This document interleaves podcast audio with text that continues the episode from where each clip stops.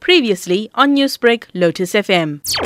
Diwali is celebrated on the 4th of November 2021 from sunset until midnight.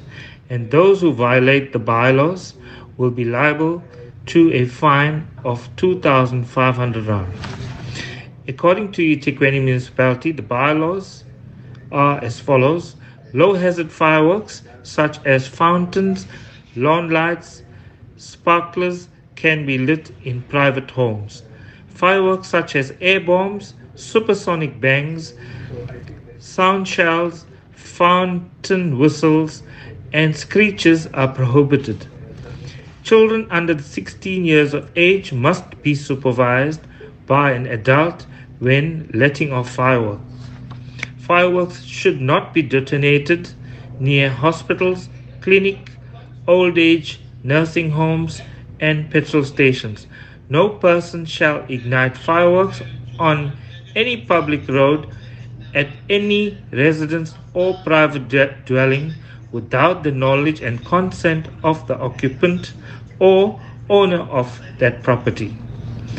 It is unlawful to point or direct fireworks at any person, animal, building, or motor vehicle.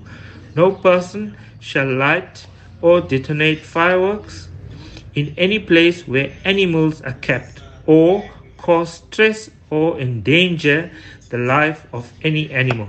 So, what sort of caution should pet owners take during this time to ensure the safety of their beloved pets? Pet owners must ensure that animals are fitted with collars that can be identified or a identification tag fitted to the collars with a home address and a telephone number.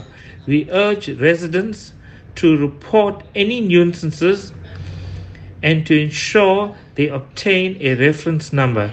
They can call 031 361 0000 Newsbreak, Lotus FM, powered by SABC News.